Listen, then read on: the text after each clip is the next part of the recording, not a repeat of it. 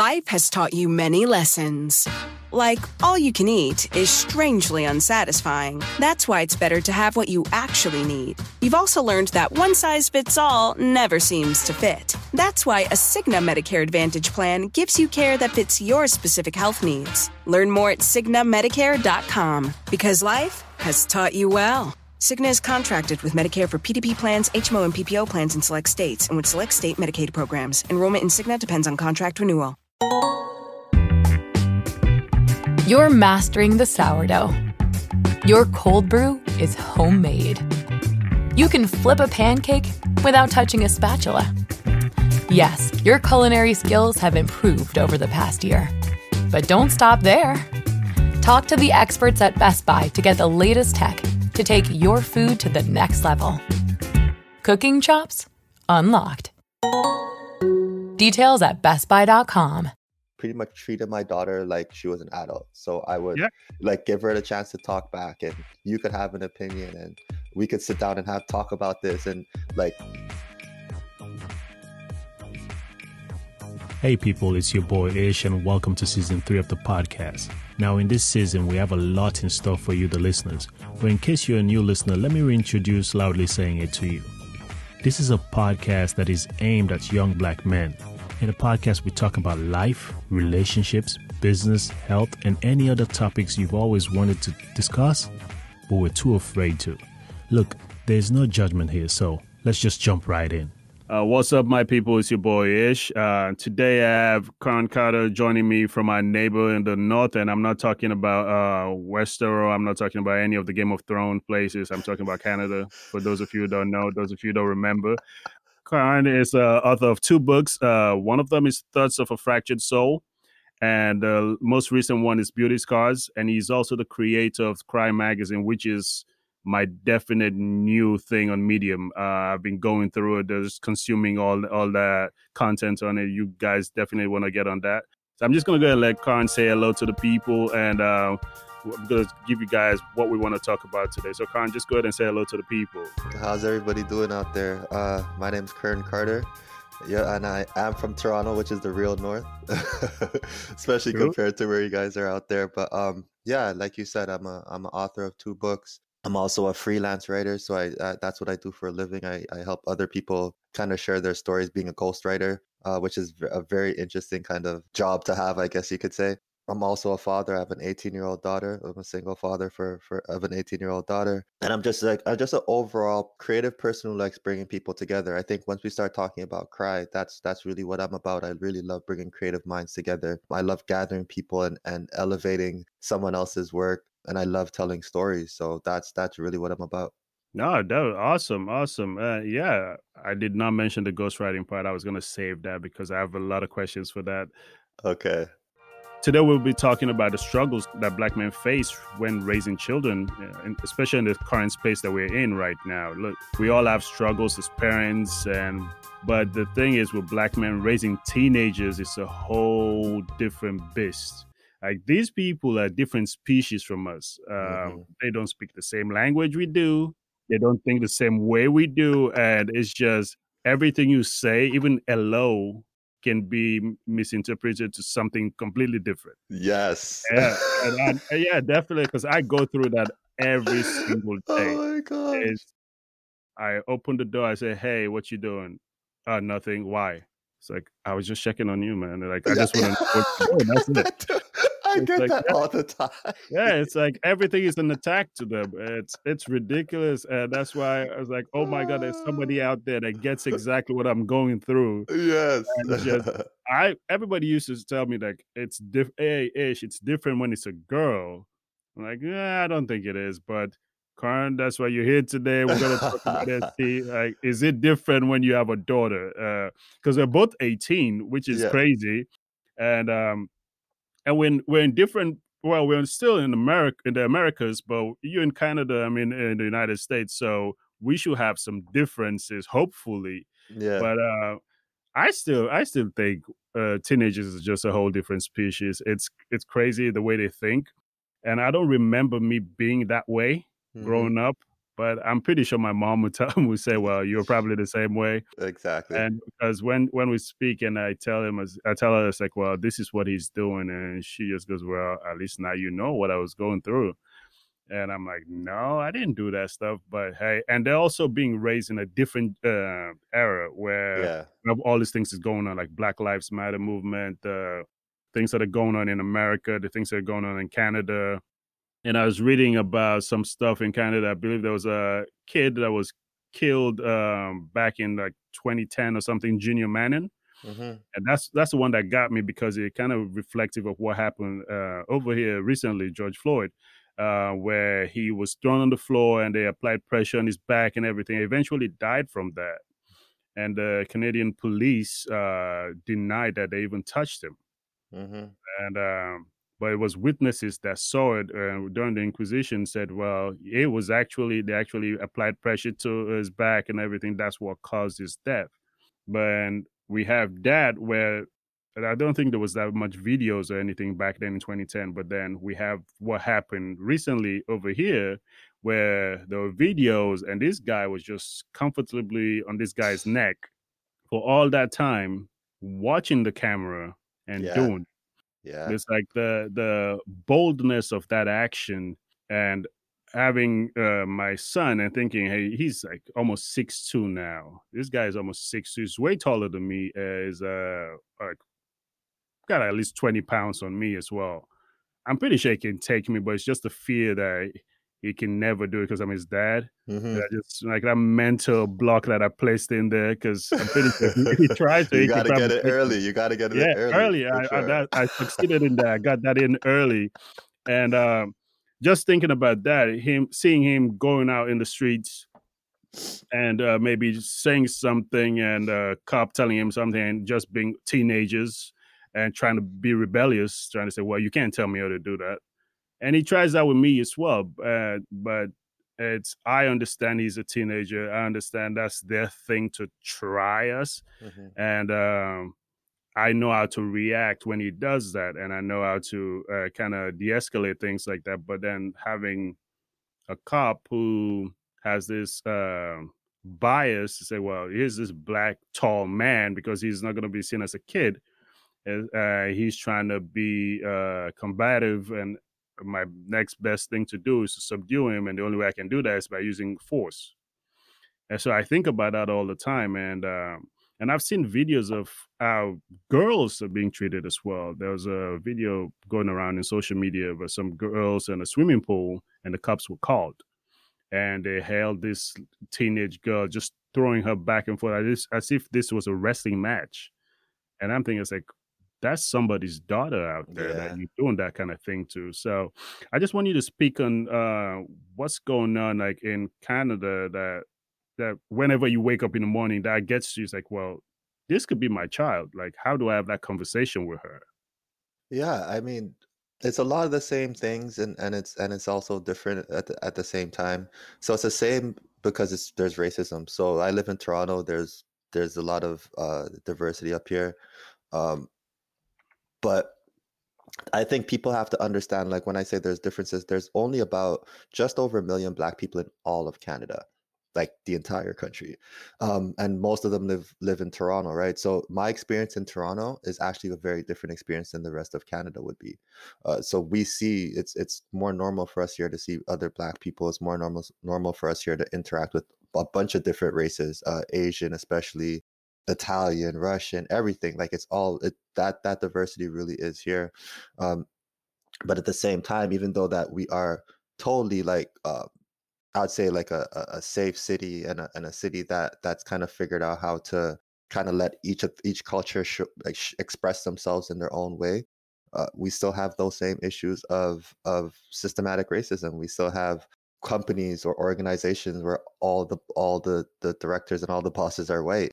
Uh, we still have problems of of people uh, saying racist things. I've I've gone through problems myself with cops. I've gone through being in a park. I was remember I was telling someone this. I was sitting in a park one time, and uh, in my in my car, I was by at my mom's area. My mom had moved to the suburbs by then, and and the cop just came out and and put me in handcuffs. And asked him, "Why are you putting me in handcuffs?" I'm just sitting here. He said, "Oh, someone called the police and said you're out here selling drugs, selling drugs." I'm like, "Check my car." I was so I was so open. I was like, "Check my car." Take a breathalyzer, see if I was drunk. Um, I opened myself up to all that, and they still not only arrested me but took me to the station, impounded the car, everything. So we still have that stuff that happens. I would say the the a major difference is that you, when you do see a cop, you do feel nervous. Um, I would be, and I, will have to speak for myself, but I, I think I could I could speak for other black men too. In in Canada, when we see a cop, I wouldn't say we necessarily fear for our life. I think we we fear for our safety and our freedom, but we don't in our mind we're not like this cop is going to shoot me. I don't think that's the first thing that comes to our head. You know what I'm saying? We just we're just like that's a cop. He could he could come and try to mess up my car or something like that, which I've also gone through. Um, but yeah, I think I think the, the the main difference would be we don't necessarily fear for our life in the same way, um, but we but we definitely um, we want to we want to debunk that whole system though because that whole system is is is still very corrupted, um, still very still very disproportionately um, unfair towards black men and women. Uh, we had recent cases where uh, I, I, believe his name was Dafonte Miller, where uh, two undercover cops beat him so bad that he lost his eye, and their court case just got settled the other day, and it just the outcome just was enough. I think that they, they the the the cops are not doing any jail time, if I'm corrected. I might be wrong about that, wow. but um, the charges, regardless, anyway, were not were not sufficient. So uh, we we we have those things. Those things still happen up here, and I think as long as there's black people and other races, that that's that's where it's that's how it's going to be unfortunately. Oh yeah that's crazy because um uh i actually had the same thing when i was pulled over a friend and i were driving to florida uh just to hang out spring break uh two young men just trying to go have fun and uh this cop trailed us for about five miles and uh eventually pulled us over and the, come, came up with this bogus excuse because uh, over here the license plate sometimes you have the decorative uh, frames around them. And my friend's car was registered in maryland but we were passing through georgia. And he goes well having that frame around your license plate is illegal. Wow. But this guy does not live in georgia. Why would that be illegal if i'm driving through and pulled us over. Next, you know, two other cop cars came with the dogs, the sniffing dogs, everything. Wow. But do you guys mind us uh, searching the car? like, go ahead and search the car. I was like, what you guys will find is a bunch of alcohol in the trunk because we're mm-hmm. about to go have fun in Florida. And they did that. They sat us for about maybe an hour, two hours, just sat us on the side of the road on the highway. And then after a while, um, we got a call and I just kind of played it off like, hey, oh yeah, played it off as if I was talking to a lawyer. Uh-huh. And the next thing you know, all the other cop cars disappeared. they, say, they, say, you guys, you guys, you guys can go ahead and uh, go have fun, be safe. I'm like, well, and and I'll never. This place, I think it's Bryan County. I'll never forget that county. It's Bryan County wow. in Georgia, and I lived in Georgia for 11 years. Mm-hmm. That had never happened to me. So when that happened, that's when I started uh, focusing more on the police biases and all the stuff that's going on with the law. And uh, because coming from Africa, everybody looks like me. Mm. When you when you when you're going up, it's either because you've you've earned the education or you or your dad is in there, whatever. Yes, there's corruption over there because sometimes it hand these titles down the generations like well i was a minister so my son is going to be a minister and all that stuff which we understand that's a whole different beast that we have to deal with in africa. But i never had to worry about the color of my skin. Yeah say, well, i would never i would not make it because i'm black because everybody else around me is black. So when i came to america and everybody's talking about racism racism I knew it existed, but I'd never experienced it. So I yeah. didn't really know how to react to it until my very first time. I worked for this cable company. I uh, took some ca- cable boxes out to this lady's house and knocked on the door. She saw the truck that I was driving has the name of the company on it. I had my ID badge on me. I had my uniform on me, and she told me to leave the thing uh, on the porch and that she will take it in. I was like, ma'am, I was supposed to install this for you and make sure it works. Mm-hmm. And she goes, no, you can just leave it. You don't have to come to my house. And then I realized why she was saying that. Uh-huh. And I said, you know what? I just walked, I just checked like four of the houses down. Everybody was fine with me walking into their homes and doing this. And just you. So I, I refused to leave the box. Mhm. That's what I said. Look, I'll take the box back to the office. You can drive yourself and come get it, but Yeah. I'm not leaving it for you. And she called my boss, and I got there. My boss understood because he was white. He understood what was going on, but he was trying to find a way to tell me without making me feel bad about it. Uh, So he said, he said, you know what, this is what's been going on in America. I know you're new to America, but and try to kind of really finesse it and make it sound not as bad as it was. And then I picked up on it. I said, look, I don't care what she thinks or whatever. I am not leaving anything anywhere. First, this is a, like a thousand dollar box. yeah. Yeah. So if I leave it out there, something happens to it, that's on me. That's on you. And second, that's insulting. That that's how you that's how you think. That's how you uh, you feel. And and he just kind of he was the first person that kind of sat me down and said, okay, this is this is the world we live in in America. I Yeah. know we sell we sell this dream that everybody wants to come to America. What they don't sell the, the dream they don't tell you is that when you come here, if you're black, you're treated as a second uh, rate, uh, second class uh, citizen. That's even if you're treated as a second class citizen. You might even be treated worse. And it was funny that it came from a white man teaching me about racism in, in, in America because I was that, that was something I was not used to. So Yeah. and then I lived in Georgia, which I ended up finding out was one of the worst places to live when, uh, like in the South, because the southern states are considered more racist Yeah. and um, I loved Georgia. Um, besides that experience, I probably had like two or three other experiences there until I moved to Maryland, which I had a few more in Maryland, which I was shocked. But Mhm. it's just knowing that this exists in a country where everybody looks up to, Mhm. and you're supposed to be the like the ideal standard for the world. With Yeah. soup, the super nation, where the the first world and all that stuff, but we're still going through this. And every time I see this on the news, and my son was born in Africa too, so when he came, that is something I had to sit him down Mhm. and explain to him like, hey, this is what happens when you do this. Even though you might be innocent, they're still gonna treat you as guilty.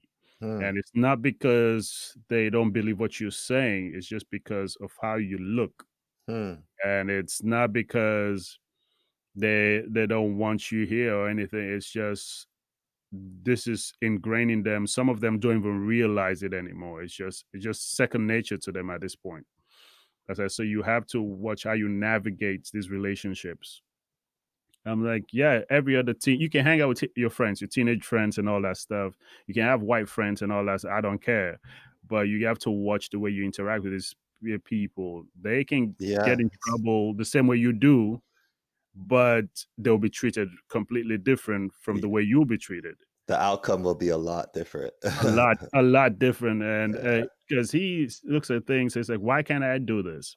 yeah. It's, it's not that I don't want you to do it. I'm not trying to be this strict dad. I'm trying to prevent you from having fun. It's just I want you to understand that if something goes wrong, it's a whole different thing of how you'll be treated versus how this other person will be treated. Yeah. And uh, it would take uh, us going to court and all that stuff just to prove your innocence. Where this other kid would just say, "Well, I didn't really know. I'm sorry," and there'll be just a slap on the wrist, and they say you can go home yeah. Yeah. and you It's, end up having tough. to stay there. Yeah, so uh, that's uh, that's a struggle that I face uh, as far as that, and I know you you probably face the same thing as well. But um, one question I've always had because all my friends, well, I'm the one with the teenage with a teenage kid, all the other ones are just starting to have babies now. Yeah, so I have a, I have my goddaughter who's uh, she just on one month, Uh-huh. so she's a friend, and I have another uh, another friend whose daughter is about maybe four. So they're they're not there yet. Yeah. Yeah. They got Uh, time. They got time. So, and I've been already prepping my my best friend. Say, hey, look, time is gonna come when she's gonna start dating. And as a black father, how how do you handle your daughter? Because I I would probably lose it. Because You how do you handle it? Because I feel it's like it's different for boys. Um, and, and I know this is wrong because it's that society setting those standards. yeah, Because I feel like it's different for boys. Like my brother, he uh, when he's whenever my nephew like has like a, a breakup or anything, my brother just goes like he needs to learn. He'll suck it up. He'll be fine. Yeah, I'm like, I feel like now he just had a daughter too, and she's about a couple of months old. I was like, I don't think he's gonna be thinking the same way No, I when he guarantee you to that level. So how how do you handle when it comes to stuff like that, like dating and having uh friends of the opposite sex? How how do you handle that? Me, I, well, at first we used to have this joke when Your next career move could be your best. Verizon Retail is where people learn, grow, and succeed. We offer the potential to earn up to $50,000 annually and amazing benefits that start on day one. Get perks including half off your wireless phone plan, up to $8,000 per year in tuition assistance, and a 401k match to help you reach your goals. Pursue your ambitions today. Learn more and apply at verizon.com forward slash retail careers. she was like 10 years old, I'd be like, when are you gonna get married? And she'd be like, when I'm 30. I'm like, what? like that. We used to joke around like that. Um, but no, no, it we we're open. We have open conversations about these things all the time. So it, it's it, it could be uncomfortable. So uh a lot of times like we're, we'll be talking and in my head I'm just like really nervous about the conversation or really anxious about the conversation. But I don't um I don't ever want us to lose that openness with each other. So I I I just suck it up. I just like grit my teeth and and have the conversation and sit there and listen to what she has to say instead of um instead of just being upset. And and to be honest now she's she's 18. Uh even before she was 18, she was she my daughter's pretty mature. Mhm. Uh, or I should say very mature. So uh I just trust her, man. Like I, I, I really do just trust her. I trust her decision making. I trust that she's gonna do the right thing. So it's it's not even me just giving her advice. It's more most of the time it's me just listening and and if there's a chance for or an opportunity where I could offer some guidance and be like, hey, this is this is how I would handle the situation, then I tell her and she she's usually open to listening and she'll come back to me and tell me how it went. No, that's that's that's awesome because um and that's a struggle uh as black men we face because like you having a daughter, I feel like you have to go that next level where you have to show that where I guess a taboo thing to say the emotional side because apparently men should not be emotional. Yeah. Uh, that's that's news to me. Um, I don't I never went to that conference, but uh, because uh, and having to and being a, a single parent as well uh Mhm. for me i know sometimes when we have conversations and i try to like kind of show emotions and he goes like wait what like Mhm. what are you trying to be what are you trying to be emotional and all that stuff so i guess that's why usually i'll just recruit my wife and because he would take that same message perfectly when it comes from her yeah. so coming from me, I guess he expects me to be this stern individual. He expects me to be this what uh, he's seen in uh, on YouTube as the man of the house, and I, he sees me trying to have this soft, as he considers, conversations with him, Yeah. and he he's not re- as receptive if it's coming from me.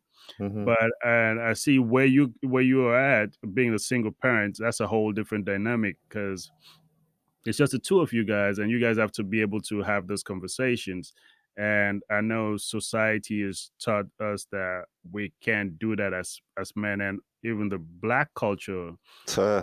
Promotes that like oh no you, you you can't do that now you're not you're punk for doing that it's like Yeah. no I'm not i'm just trying to have a conversation with my child Yeah. and uh, and I know, eh, like my brother. Well, he's just he's a whole different person, uh, and he's he's his thing is th- his kids will learn on Mhm. their own some of these things because they need to just kind of learn this thing. I was like, well, you, maybe you want to set them up a little bit to kind of.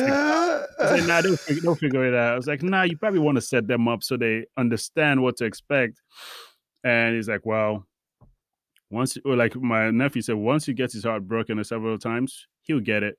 I'm like, Mm. no, why does he have to go through this several times to get it? Like, not because when you, you, could went just help that. him. Yeah. Exactly. I said just because you you went through that, and uh I love my brother, and I bug him all the time because he would check on me, say, "Hey, how you doing?" It's like I'm fine. So, "Ah, cool.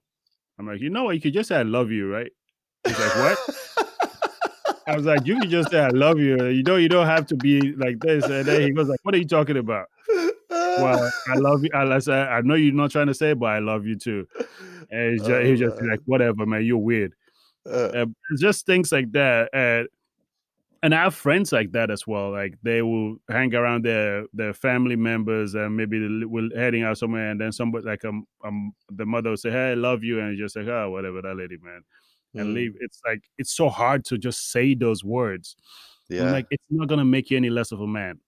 And uh, as parents, we we try to, and I know I'm guilty of this sometimes, to try to portray this like I'm the man of the house. I have when I say this, when I speak, you should tremble and ever mm-hmm. and all that stuff. But then when I do things like that and I go back and I reflect upon it and say, well, what am I teaching my sons? I'm teaching them the things I'm trying to go against. I'm teaching them that you have to be this to be considered a man. I'm not yeah. teaching them. Yeah, so it's hard trying to you know what a man quote unquote society says a man should be, but mm-hmm. you also know what you are as a person. And there's that struggle where, you know, I'm a man, it doesn't mean I have to be this emotionless being, but I tend to revert to society's definition every now and then. Yeah, because it's easier. And and also too, I think it's it's more so a question of of of leadership you know like how do you how do you want to lead because if you're if you're a leader in your household um what what are those expectations like? Because even in in a single mother household the those same kind of uh that same aggressive kind of nature or that same uh, let's say masculine kind of nature is uh, they they express the same thing too sometimes the, the, the single mother would express that too. So i i think in the black community specifically it's a question of uh partly of of the survival um partly of of like leadership like this is this is how I was raised, especially like if you're talking about like our parents, parents from our like our generation, they're gonna say like this is how I was raised. So like that that's part of how you are because they come they definitely come from that generation where it's like I'm the man, you're the child, you you do what I say. Like that's and there is no no not too much hugging, not too much kissing and stuff like that. Um so I mean, it's it's just it, it becomes complicated unless you've seen that um, or experienced that within your own family. So uh, I mean, I just, I just knew, or, or I just tried because it's not like it's a, it's a perfect kind of system or a perfect kind of, um, um, like relationship that we that we have or perfect kind of parenting that I do, but I just, again, it's it's re- for me, it's about trying to be open, um, trying to trying to uh, uh, not get too caught up into the into the whole narrative that I have to be this kind of way to be a a, a man or to be a father and stuff like that. Um, I I I want her to be open. I want her to be emotional. I want her to express herself. Uh, but there's also like a balance, and I mean, there is a balance of of again being in charge and being a leader so i i look at those qualities more as as leadership qualities like i just want to make sure that i'm a i'm a strong leader um and that she sees my example and then she could look at me um and see how I operate and see that like I wake up every morning to make like 5:30 every morning to make sure I'm I'm getting my writing in. Uh, she sees the progress of of of where we came from before as far as as far as our financial status and our our, our, our economic status uh, to, to where we are right now. So she's seen the entire kind of vision. That's kind of the one of the benefits of having a child young. They get to see you grow. So she's seen that entire vision. So i i think of that that that narrative of a man has to be uh, like super masculine and type A, and I I try to make sure that that I infuse some some reality into it because it can't be that all the time. It definitely when you're not, not a single definitely when you're a single father just can't be like that all the time. But you can be a strong leader. You can be a, a, a vulnerable leader at the same time, and you can still be a, a man of your word and someone who commands respect, and and but still be sensitive. So I I think it's just balance and and um, again being a, a leader and understanding your family. No, yeah, definitely, I agree with that. And another thing is, um, I've I've always felt like it's okay for your kids to see that you've you've had mistakes as well.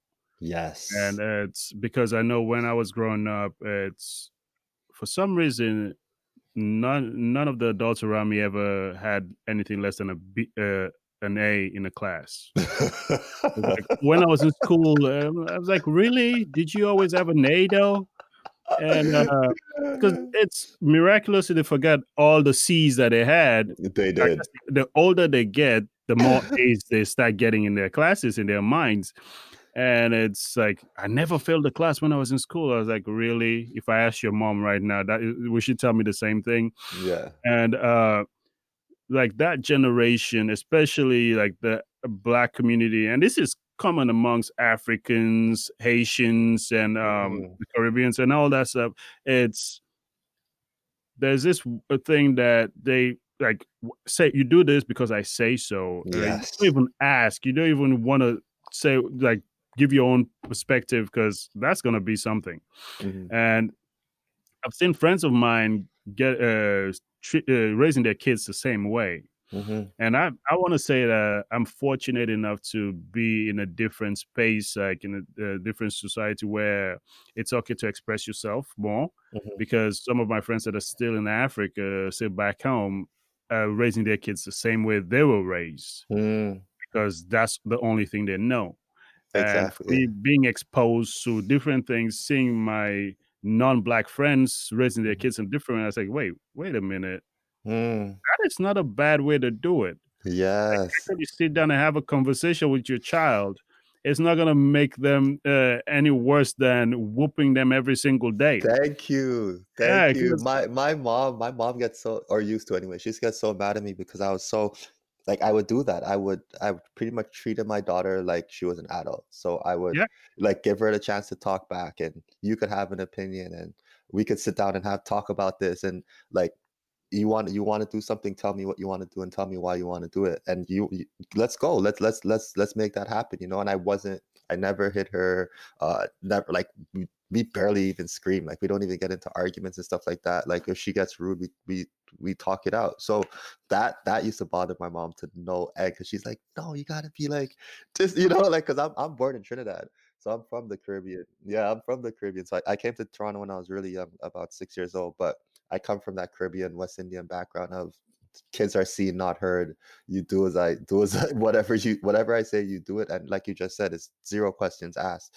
So and we it's so similar. Like it's it's that we have a similar story because i saw the way other people raise their ch- kids um and and I, although i had my daughter young uh, i was able to to kind of incorporate those other lessons and be like that's like i like that style better. I like being able to to have the conversation. I like being able to like have my daughter kind of talk back a little bit so she could express herself and feel like she has an opinion no matter how old she is you know what i'm saying? So uh, that it, it just works. It, it ends up working better. I think i think michelle obama said something really really um, powerful the other day or in her book i should say. She said that um, her parents had the similar style like we're talking about um, like she, she their her parents raised her like we raised we're raising our kids and she said that the reason her parents did that because they always said i'm raising i'm raising um, I'm raising adults. I'm raising them to be adults. I'm not raising them to be kids.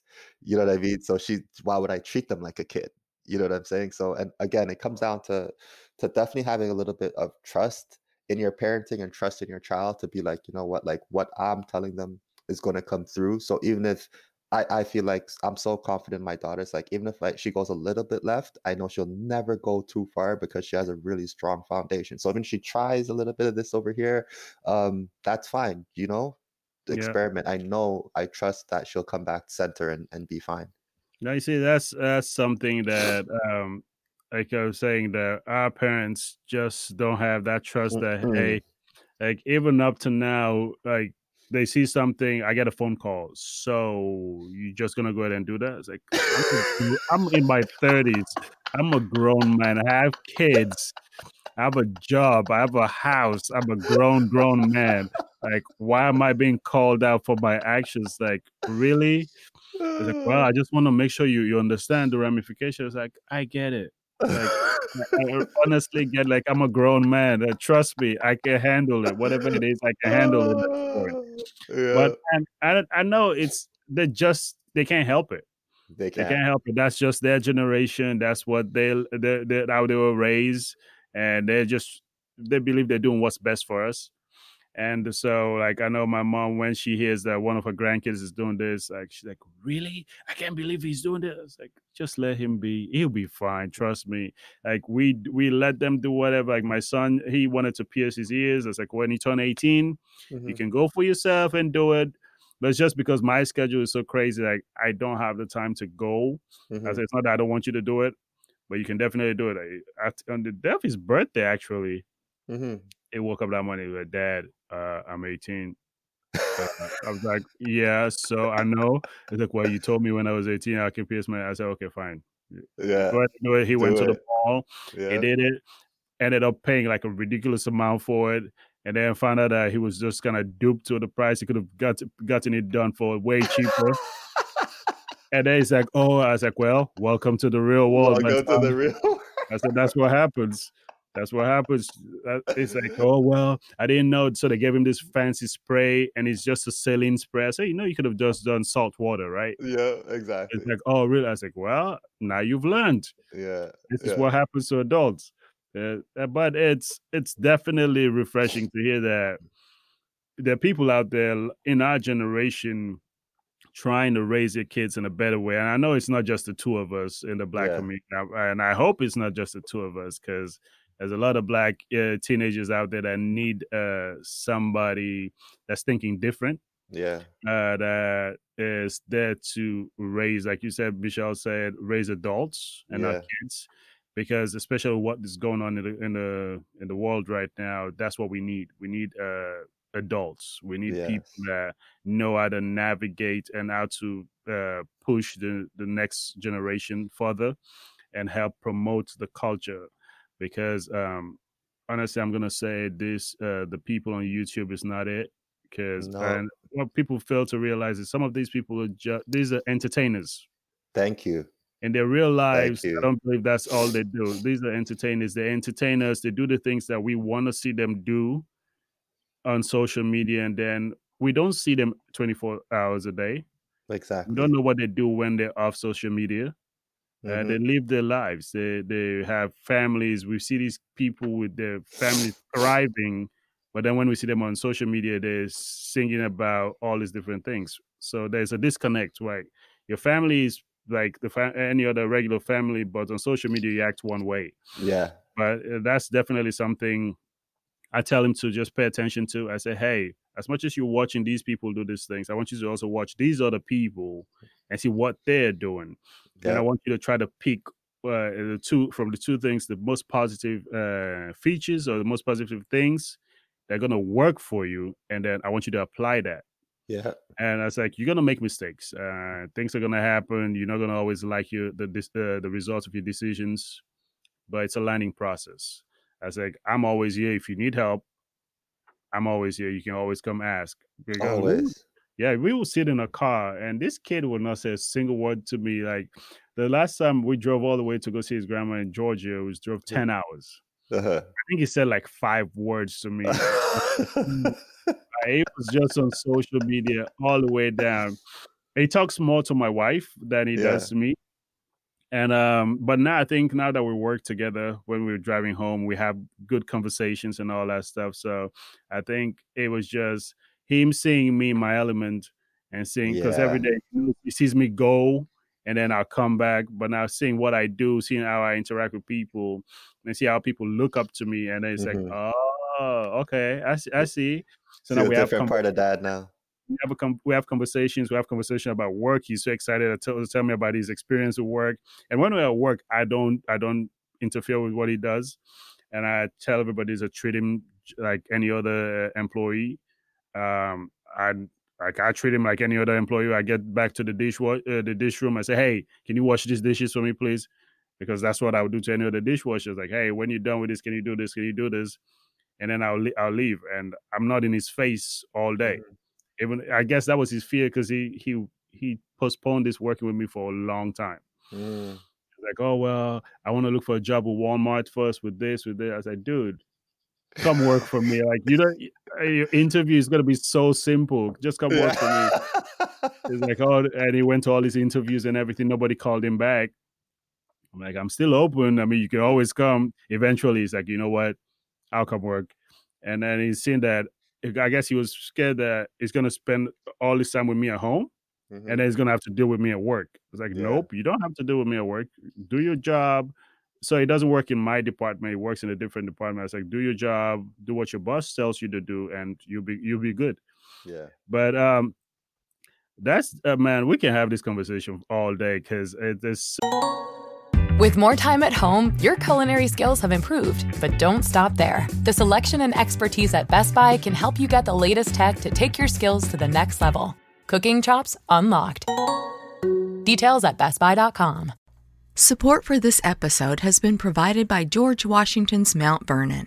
Offering 160 wide open, wanderable acres, Mount Vernon invites you to connect with over 200 years of history. Far more than a mansion, the first president's estate is home to four picturesque gardens and shaded woodland trails, even a cruise of the Potomac River. Visit mountvernon.org to learn more. To save 20% on tickets, use promo code OPEN.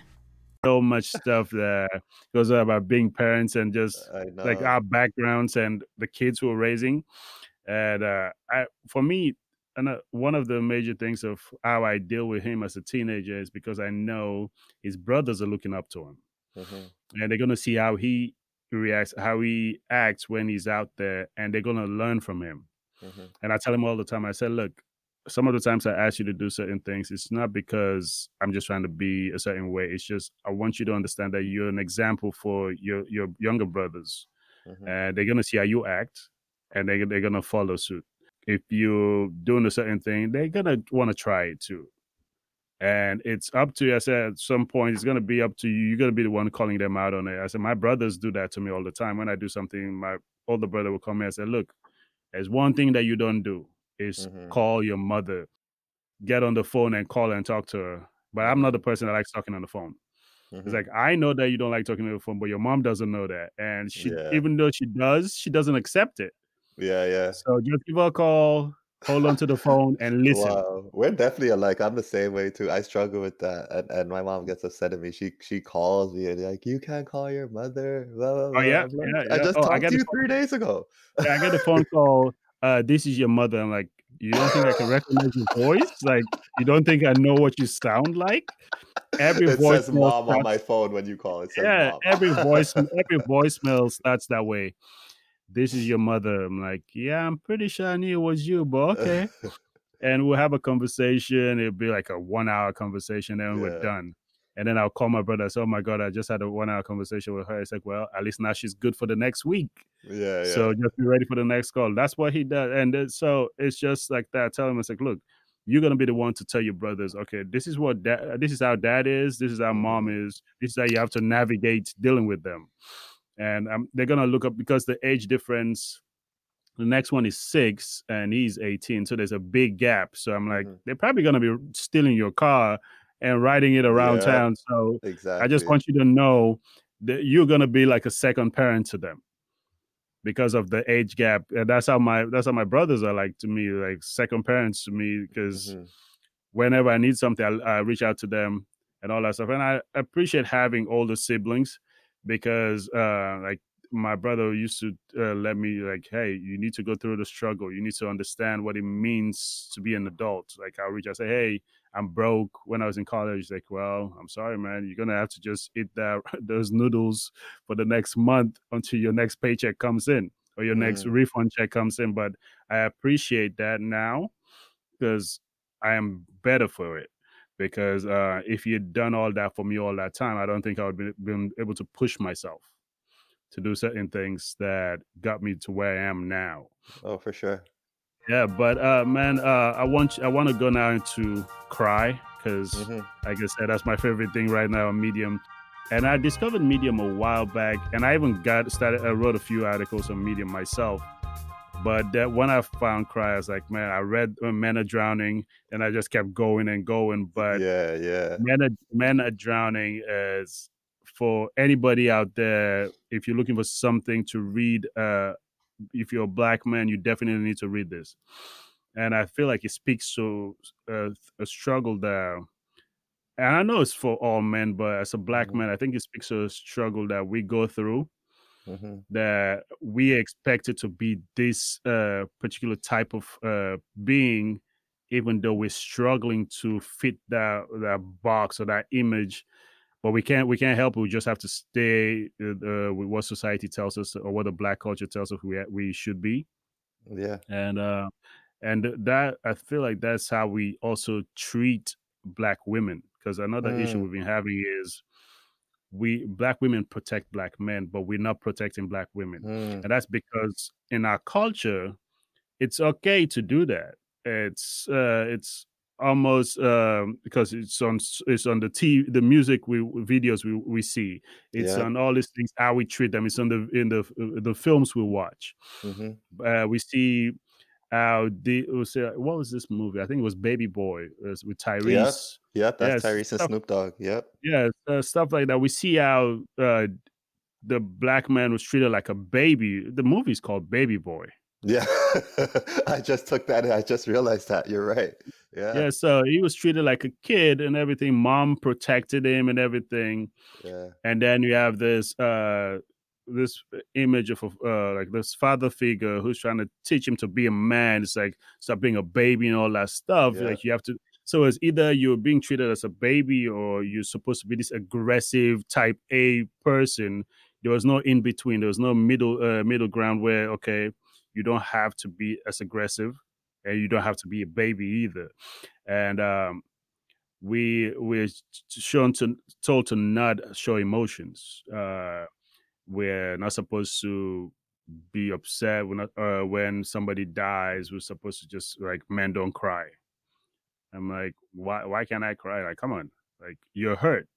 And uh, in in society now, it's when friends uh, uh, get killed or whatever, you're supposed to retaliate. You're supposed to go find a gun and do the same thing to the whoever did it. Like you, you're not told to or let the law handle it. It's like if you don't do it, how can you call yourself a man if you can't avenge your friend's death? Or if a cop t- pulls you over, how can you call yourself a man if you don't try to defend yourself? And we like, especially black men, we forget sometimes when we're in that situation that these people already have a bias towards us. And now we're trying to be aggressive because I feel like you disrespected me as a man, trying to tell me, oh, to sit on the floor or to to keep quiet or whatever, while you do something which I know you're wrong for pulling me over, but now you're disrespecting me, and I can't allow that.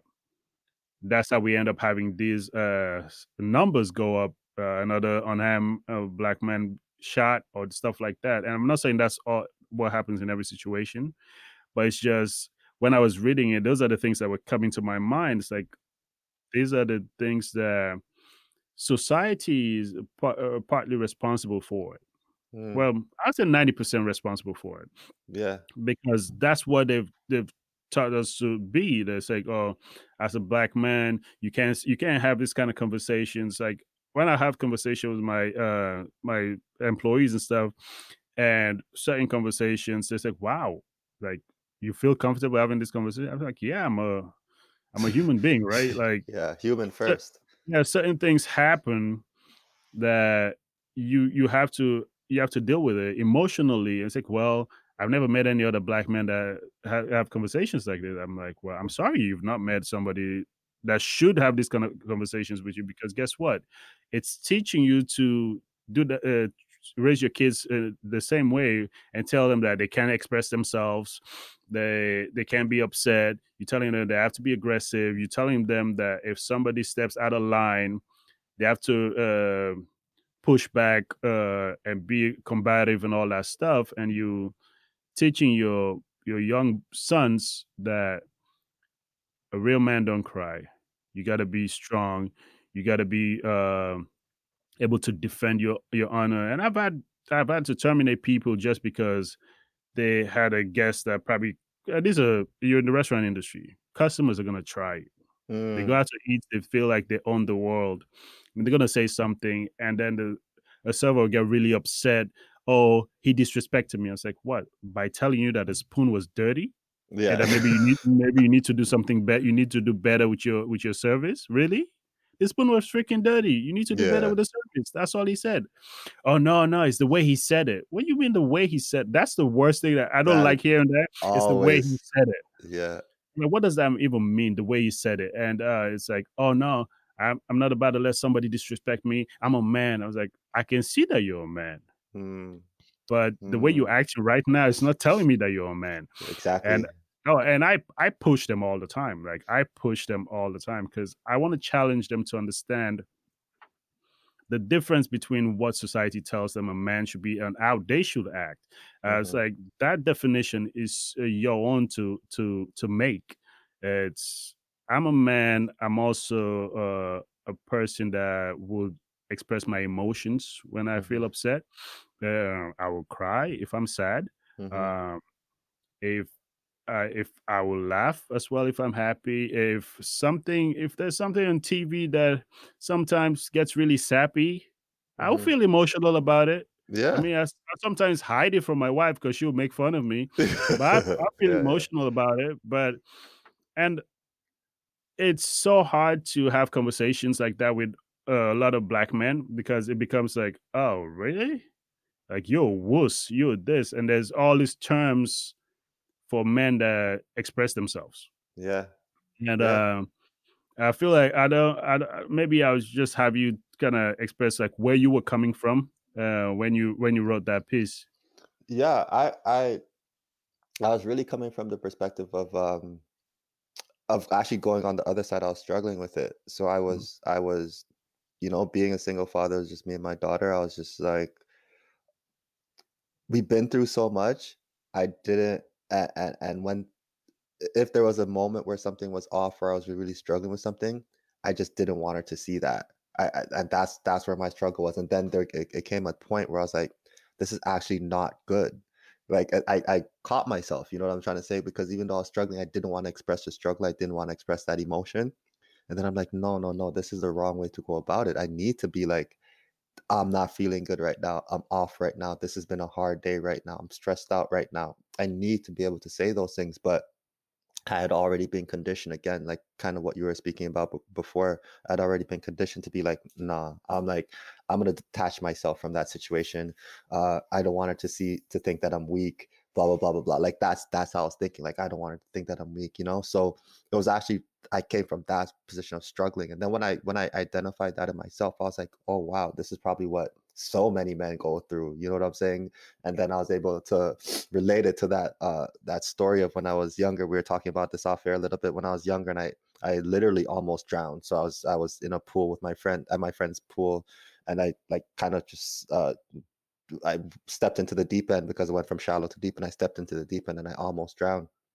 So I, I kind of uh, compared those two stories and said that men are men are are literally drowning because we feel like we can't we can't be ourselves we can't be our full selves because society has already put us into a box where they expect us to be this way. And and you can magnify that times a hundred for black men because we put ourselves in a deeper box um, that says we definitely can only be this way um, and if you're not this way then you're you're not a black man. You know what I'm trying to say? So uh, we we that that struggle has been something that, that even though I'm not like I was not I'm not saying I was ever a, a super aggressive person and stuff like that, but I was I, I the emotional part I always try to distance myself from that and and it got to a point like I said it was just um I realized I was doing myself a disservice because my daughter's watching me my daughter's saying like oh I don't have to be emotional either then. You know what I'm saying? Like if if he could if he could just get through it and he's not you know ever stressed out or he's not ever um down or he's not ever sad or I don't ever see him cry or out like if she's seeing that she's gonna be like that's okay too and that's not okay. I, I had to go back and tell her so many times like yo you could be emotional. You could you know like I had to physically tell her verbally tell her because I know it's been it was years of her watching me just kind of like disassociate myself from that emotion. So it, it's it's definitely not instinctual. The instinct is to be the what uh, what society says is a man. That's the instinct. Um, so you have to find find a balance and and like i said it's it's possible to be a great leader because i think that's what um in a in a sideways kind of way i think that's kind of what men are worried about um, is like how can i be a leader and be vulnerable? How can i be a leader to my child and be soft? How can i be a leader and and express all this emotion? Like she can't or he can't see that you know what i'm saying? So we we need to kind of separate those two things and say like yeah you could be a leader of your household you could be you could be a teacher to your children be a guide to your children be an inspiration and a mentor to your children. And at the same time um still still express all those emotions because that's life. If you don't express those emotions they're going to come out in some way. That's another thing that i realized it's going to eventually it's going to come out in some way and and the way you it comes out you, it might not be one that you can control um or it might come out at a time that you really don't don't need it to come out. So it, one way or another the emotions are going to come out. That that's like i said I, I learned that i learned that kind of the hard way. So i the men are drowning piece was based 100% on that. It based on my own personal struggle. And if and obviously you read the piece and even in the piece i'm struggling with it um and coming to terms with exactly how to how to um how to adapt that that new mentality to uh to the teachings of my daughter and, t- and my and my abilities as parents. So and i take that stuff seriously. I i i, I take i i i tr- actually try and to improve myself as a person. I actually put focus into being a better person. I actually put focus into being a better parent. Like I think about it, just like how we're having a conversation here. I think about ways where I could interact with my daughter on a better level. Uh, think about ways where I could inspire her differently. I think about ways where I could be better um, emotionally. So I'm always checking myself. I'm always trying to do that. Um, so that was one of those moments where I was just like checking myself, and it came out into uh, "Men Are Drowning," and people like a lot of people responded to that piece. It's, again, it's one of my favorite pieces, and one of the pieces that gets the most reaction, and I think it's because it's just very real. No, yeah, definitely, because um, like I said, it uh, like as soon as I started reading it, I was like, oh my god, like this is definitely me. And the crazy part, like you just uh, talked about, almost drowning when you were younger, and um, I shared with you off air that the same thing happened to me. Yeah. uh, so that's why I was like, wow, not only did we have uh, almost an identical experience, but like what you you're writing right now speaks deeply to me. And uh, my piece actually was called "Men Hurt Too." Oh wow! Yeah. yeah so um, same thing. Yes, because a lot of people, and I think I wrote that several years ago, and uh, people were reading it. It's like, yeah, they, like I actually see what you're saying, but what they were not saying is like this resonates with me as a black man. They were just mm. saying like, yeah, this is an interesting piece. I really like it, but I feel like it's because some there was something in there that was saying something, saying, well, yeah, it resonates with me. The same way I read your piece, I was like, yeah, I feel it. Mm. And I know a lot of black men will read it and see it. My, some people might struggle with it to try to accept it. But what I love the most about it is you didn't end up making like a, a say, okay, this is the final call. This is what I think should happen. You just left it open. Exactly. exactly. Yeah, left it open. Like I, I'm not telling you whether it's wrong to do one way or the other, but I just want to let you know, men are drowning. yeah, and, uh, and, I love that because uh, it gives them that opportunity to say, okay, let me make my own call on this one. Like, mm-hmm. how do I feel about it at the end of it? After I've reflected on everything he said and see how that relates to my life, what do I think? Yeah. And um, I think that's that's a that's a great that's a great piece, man. That that piece is still it's like just thinking about it right now. thank you. Getting thank more more stuff out of it. And uh, thank you. And like like I said, I you can relate that thing to how we black men do certain things now. Like I was talking about how we relate to black women. Yeah is because uh, society has taught us to do that. Yeah. As much as we want to disagree with that, we don't treat black women the same way they treat us. Mm-hmm. Mm-hmm. And uh, that's something we need to work on as black men. And uh, yeah, I think my generation a lot better, a lot yeah, better. You're right. Yeah, my generation has to do. We have to do uh, more about that because I know there was this uh, Black Lives Matter activist in I think I believe it was in Florida. I forgot her name, uh, she she was killed by a black man. I was like, can you imagine? You've been out there fighting to protect black lives, just for your life to be taken by a black man. That that is, yeah, it's I like can't even begin to explain what that must feel like. Yeah. So when I I I, I read the news, I was like, "Wow, are you kidding me right now? Like we're literally in this. We're in the middle of it, and you're doing this." Yeah. Like you're basically giving them the the tools to dismantle our movement. You're telling them like, well, you're fighting us for being racist and whatever, but look at what he just did to one of your activists. Mm. And that wasn't even a white guy that you're saying we're racist. It's one of yours. Yeah. Yeah. So it's we we we're doing it to ourselves sometimes. Like we we're uh, sabotaging our, our, own progress sometimes. Yeah, and, I uh think we need to. I think we need to also. You're you're you're absolutely right, and I think mm-hmm. hope I, I I hope we can get to a point where we could actually have that conversation as a separate conversation from from the police brutality stuff and what exactly, we're trying to accomplish yeah. on that because that's one thing that that's totally correct and totally happening on that side that's like an external factor that's kind of infiltrating our community and destroying it right? P- mm-hmm. police brutality and stuff like that. On the other side which is a separate conversation is just like internally like how can we do better within our communities right? How can we stop um, treat our women better? How can we uh, project better messages? How can we stop this violence um, that we're having internally within our communities? Um, how can we raise better children? Like those are things that are internally within our communities we need to do way better you know what i'm trying to say? So i think right now it's just it's a sensitive time so bringing up those topics sometimes people think that you're oh you're just saying like like you're not talking you're not in, exactly. in line with the blm movement and i'm just like no i'm not saying i'm saying that's yeah do that that's 100% important but on this side, this is important too. I think it should be happening simultaneously because um, we can't grow as a community if we're not helping ourselves. It's it's no. literally impossible.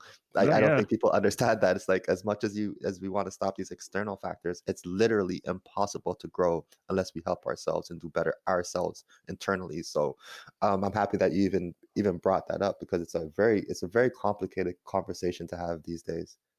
No, it is like the, definitely like this this current space that we're in is is very complicated, and uh, and uh, like I mentioned also as uh, Kern also has two books out: "The Thoughts of a Fractured Soul" and "Beauty Scars." Can you just give us like a brief uh, summary of each of them and what they're about? Yes, for sure. Thoughts of a Fractured Soul was the first book I ever wrote, and it's it's very loosely based on my life. Um, so it's like all the characters are very similar. Like I was a as a young a teenage father dealing with um uh, all the trials of having a kid at, at, at 18 years old or whatever but instead in that book because it's fictional I actually like reversed it and, and said you know like what if this person just failed at everything? You know what i'm saying? Like all the decisions that he made were just bad. You know what i mean? So that that's what that book is about. Really it's about uh, a person who is uh, a young man who's very ambitious and has all the uh, talent and abilities in the world. His teachers actually call him ace because he aces every test but poor decision making has has left him uh, stat, stagnant and he's become mediocre and so he's reflecting back on his life. That's why i call it thoughts of a fractured soul. He's reflecting back on his life okay. um, and looking at all the different thoughts uh, different parts of his life that that ended up left him to end up stagnant. So that's what thoughts of a fractured soul is about in a nutshell. And then beauty scars um, is a little bit way different. It's a it's a more of a, a, a, magical realism story. So what I say when I say that is when I say that what I mean is that at the beginning of the story I have a young girl named Treasure get hit by a car and she gets hit by a car and instead of becoming like scarred she actually becomes more beautiful and it so it talks about what it, the, the the deep the deep meaning of the story is really about what does it what does beauty really mean? And what's the power of beauty? And how how how do young women use that beauty um, in different ways? And what happens when that beauty is taken away from you? So that's that's a, the deep meaning of it. But the surface level story is really like a love story of two young teenagers. So one they they dream about each other and they talk to each other in their dreams. And then they realize that both of them have had tragedies happen in their life. And then they actually meet in real life um, fall in love in real life. And then um, again like the, the the reality of sets in and then tragedy sets in and they try to figure out how they could live a life together. So that's this kind of surface level story of it. So yeah that's that's the both books that, that are out right now. No definitely man. Like i definitely want to uh, get into the thoughts of a fractured soul. Yeah because uh, um i actually have a book that um I'm, it's not published yet because i've been trying to do a self-publishing. And mm-hmm. the, the the title is actually start the life of a nobody and that's mm. loosely based on, on my life as well growing up uh, back home during the civil war and then coming here finding out i was a father at what was 17 mm-hmm. and hearing about all this stuff going through all those trials and all that stuff but definitely i'm definitely gonna read it it's crazy that there's like our lives uh it's kind yeah, of it's mirroring similar it's weird like wow that's crazy but um you're a ghostwriter. Um, yes. I've heard a lot about ghostwriters, and I've never actually met one. So you're the you're my very first ghostwriter. Like, what what what's the process? Like, let's say you somebody wants to do like wants to get a ghostwriter whatever like what's the process what happens with a with ghostwriting i know a lot we see all these books with ceos and everything and I know half of them don't have the time to write those books oh no but, not even half yeah. of them like 99.9% of them don't have the time to write a book the only only um uh, CEO or celebrity I've known who wrote their own book was Phil Knight. He wrote Shoe Dog, and he actually mm-hmm. went back to Oregon and took classes on writing to do oh, wow. that. But um, ghostwriting is just that. It's it's getting into other people's lives and other people's worlds and and creating their story for them. So most of the time it does happen to be CEOs because they want to tell their stories, but I've written memoirs too. Um, and really the process is is extensive interviewing up front. So you interview them, you interview their families, you interview their business partners, you interview their uh, their their employees sometimes.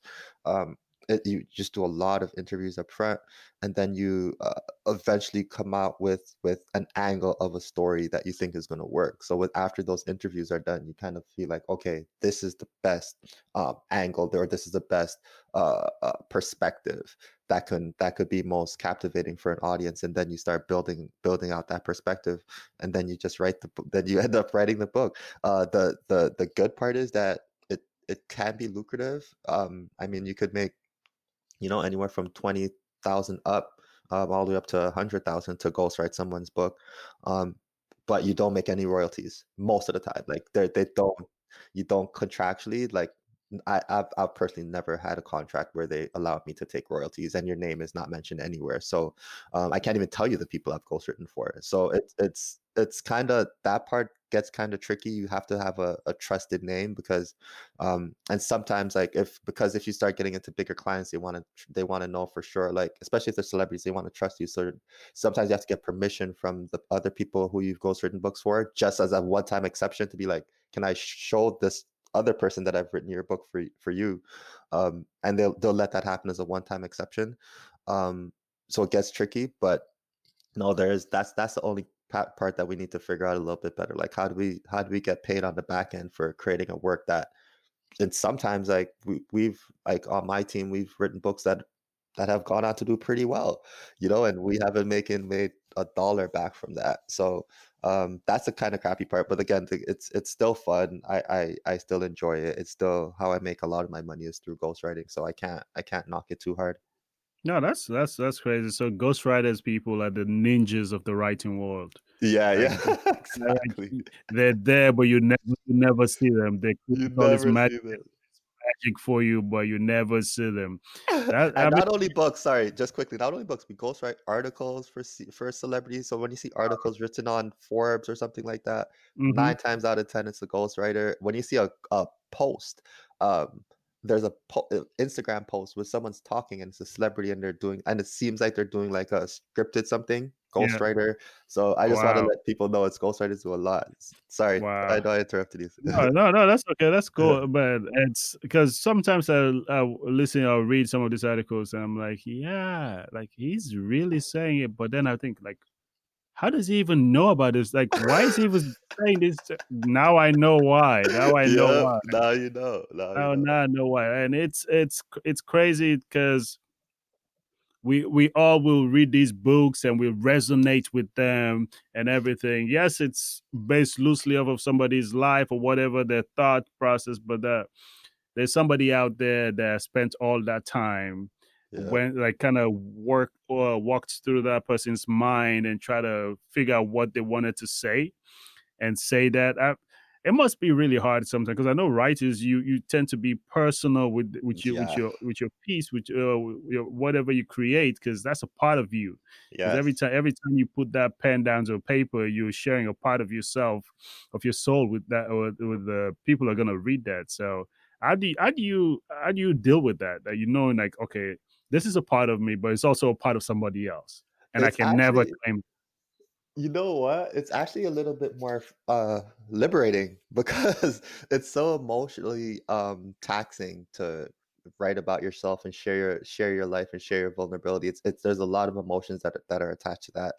Um, so when you're writing about somebody else, that's like, oh, I don't have to worry about like me being uh, sharing my life or being vulnerable. I've just got to do that for somebody else, and so it makes you feel a little bit more free to um, experiment and try different things and and really get to the heart of a situation. And then also too, though it it plays off each other. So you as a writer, you understand the or as an author specifically too you understand the depth that you have to get to to really connect with somebody.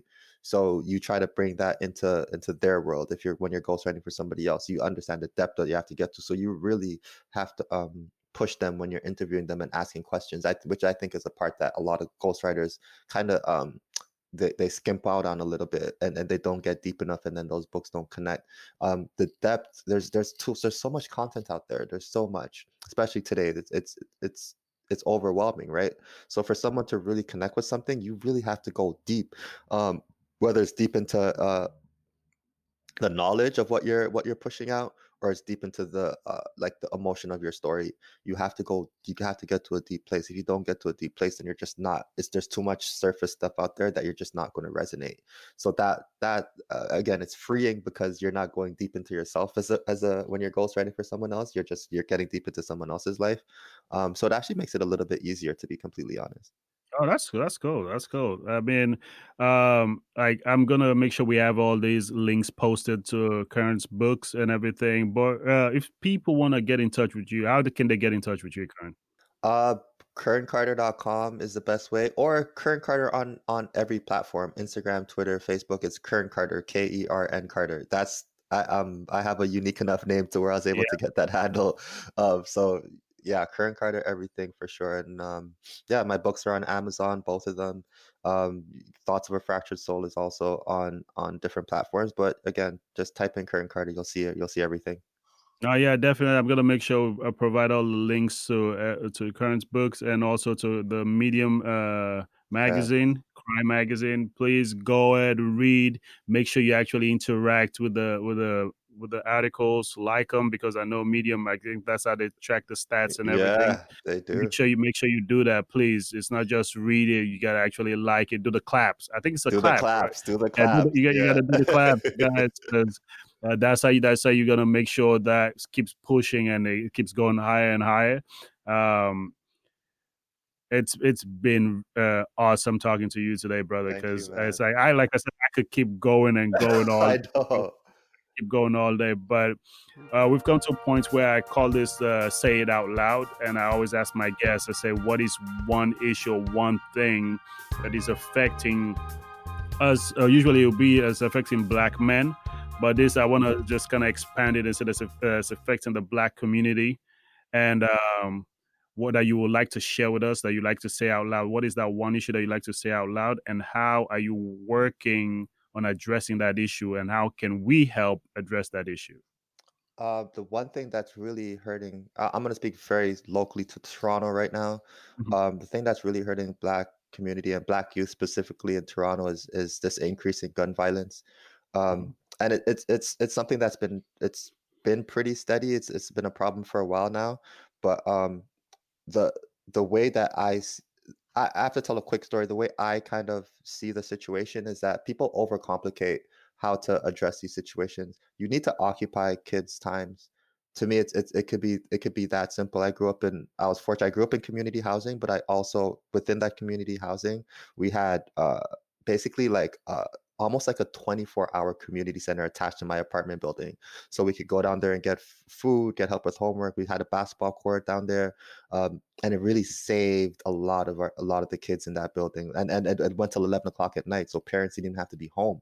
So parents could go to work and do their thing. So it went till late at night. So we, we really need to find different ways to, to first, um, expose our kids to different situations um, and and occupy their time a lot better.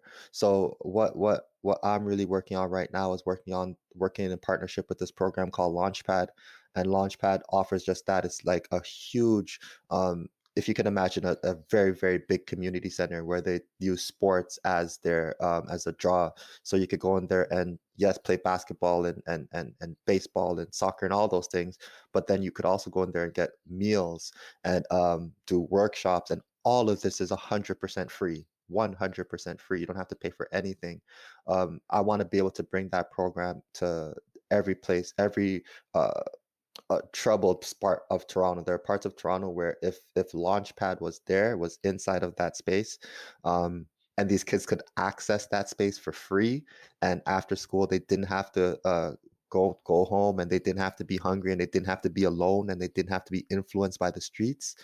Um, they would it would say it would literally save lives. Now, if Launchpad was in in, in I'm gonna say Rexdale and Jane and Finch, which are two parts of, that I'm working on getting it there. If they were in those places right now, they would save lives immediately because it would take these kids off the block when they're nine, eight, nine, ten years old. They would take the allure of the block away. It will take the allure of um, uh, I want to go and I see this guy making money this way. It'll take all that allure away and put it into something, com- expose them to something different. That's why I said uh, um, exposure would expose them to to different culinary foods. It'll expose them to different sports. It'll expose them to different workshops on like writing, creativity, photography. Expose them to workshops on coding, all that stuff for 100% free. So um, that that's really what I'm working on right now. I want that to be my my my lasting kind of impact. Is really trying to build these centers in um, in spaces where you could just occupy kids' times, literally just occupy their time so they're not on the streets.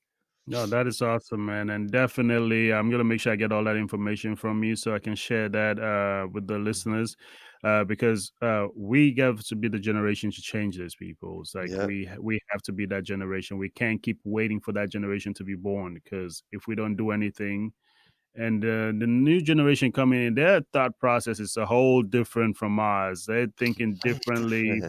Uh, so we have to change the things now to be able to make it better for them and yeah. um, like definitely, uh, I'm definitely gonna look look into Launchpad and everything because we need we need we need things like that, things yeah. that can expose our kids. Because I'm listening to like how I built this the podcast with a guy uh, guy Raz, and mm-hmm. talking to these founders, and half of them said, "Well, when I was ten, I had a computer." And this was back this was back in like in the in, in, the early in the in the late 90s or in the early 90s and when computers were not accessible to everybody. Exactly. So it's I'm exposure thinking, and accessibility and occupying their time. No, definitely, definitely. Because I'm looking at it as like, well, when I was in high school back home, there was one computer, and we actually had to have a computer class scheduled for all of us to go see it and yeah. one person will come you type this thing take your your your floppy disk put it in there do that one thing and then you take it out. The next person comes and sits yeah. and it'd be like 20 of us. So by the time you go back it's almost the end of the class. Yep. Yeah. because everybody has to have access uh, like and then i found out that there were people over here whose dad just bought them a computer and left it and they were able to play around with it. And guess what now? They're the ones coding doing all the codings. They're the ones that have companies like Squarespace and all that stuff, like building an entire company in your in the in a college dorm because you had a computer at home when you were when you were ten. 10 and we exactly have exactly we it's have the kids, same have, i'm talking the same language so yes mm-hmm. thank you i appreciate it Oh yeah, so we have kids that are not exposed to these things, uh, and coding coding is coding is it, guys. Uh, going forward, our technology is going. You have we have to have these because we we don't have these uh, advantages, and uh, like you said, uh, kids are not exposed to these things because all they see is somebody on the block making money, so they think that's the way to go. Exactly. No, so definitely, I'm definitely interested to see what Launchpad is doing and want to see what what you are you working with them, partnership with them. Please, if anything we can do, anything I can do, just let me know. I'm all Thank for you. sharing, all for sharing it. And we also have another other platform which is 86 Majesty, which is a mm-hmm. it used to be called Black Men Who Blog. That's mm-hmm. the company, but 86 Majesty just push all the anything a black man is doing. We're all about it. It's uh, definitely going to share that on that on that platform as well, just to make sure that people are hearing about it and um, have people know how they can help. And this, uh, I know, I want to make sure it's also about Toronto as well. I mean, it's affecting everybody, even in America, it's the same thing. But let's push what Kern is doing out there and see how we can support the brother. Right? Thank you. All right, guys. Uh, so Kern, it's been a pleasure having you today, and I cannot wait to get this episode out to the people and just see how, how they react with this. Thank you, man. It's been great. Appreciate it. Yeah, man. To show you how easy it is to file a claim with Geico, we hired a scary movie victim. Oh no, a tree fell on my car, and there's only one thing to do trip over my own feet and pull myself across the lawn while yelling help at a barely audible volume. uh, sorry to interrupt, but you filed a claim with Geico, so you've got a designated claims team to help you. This Geico sounds suspiciously reassuring. Are you sure I don't end up getting surprised with an unexpected twist? Just that your Geico team will always be there to keep you updated. No! What is it? Oh, nothing. I just didn't see that coming. Geico, great service without all the drama. Fall is the most birthday packed season of the year, so chances are you have a few celebrations coming up. Make sure your friends and family feel special with a gorgeous bouquet of roses from 1-800-Flowers.com. 1-800-Flowers makes it easy to send the perfect gift. 24 multicolored roses for just $39.99. To get 24 multicolored roses for just $39.99, visit 1-800-Flowers.com slash tune in. That's 1-800-Flowers.com slash tune in.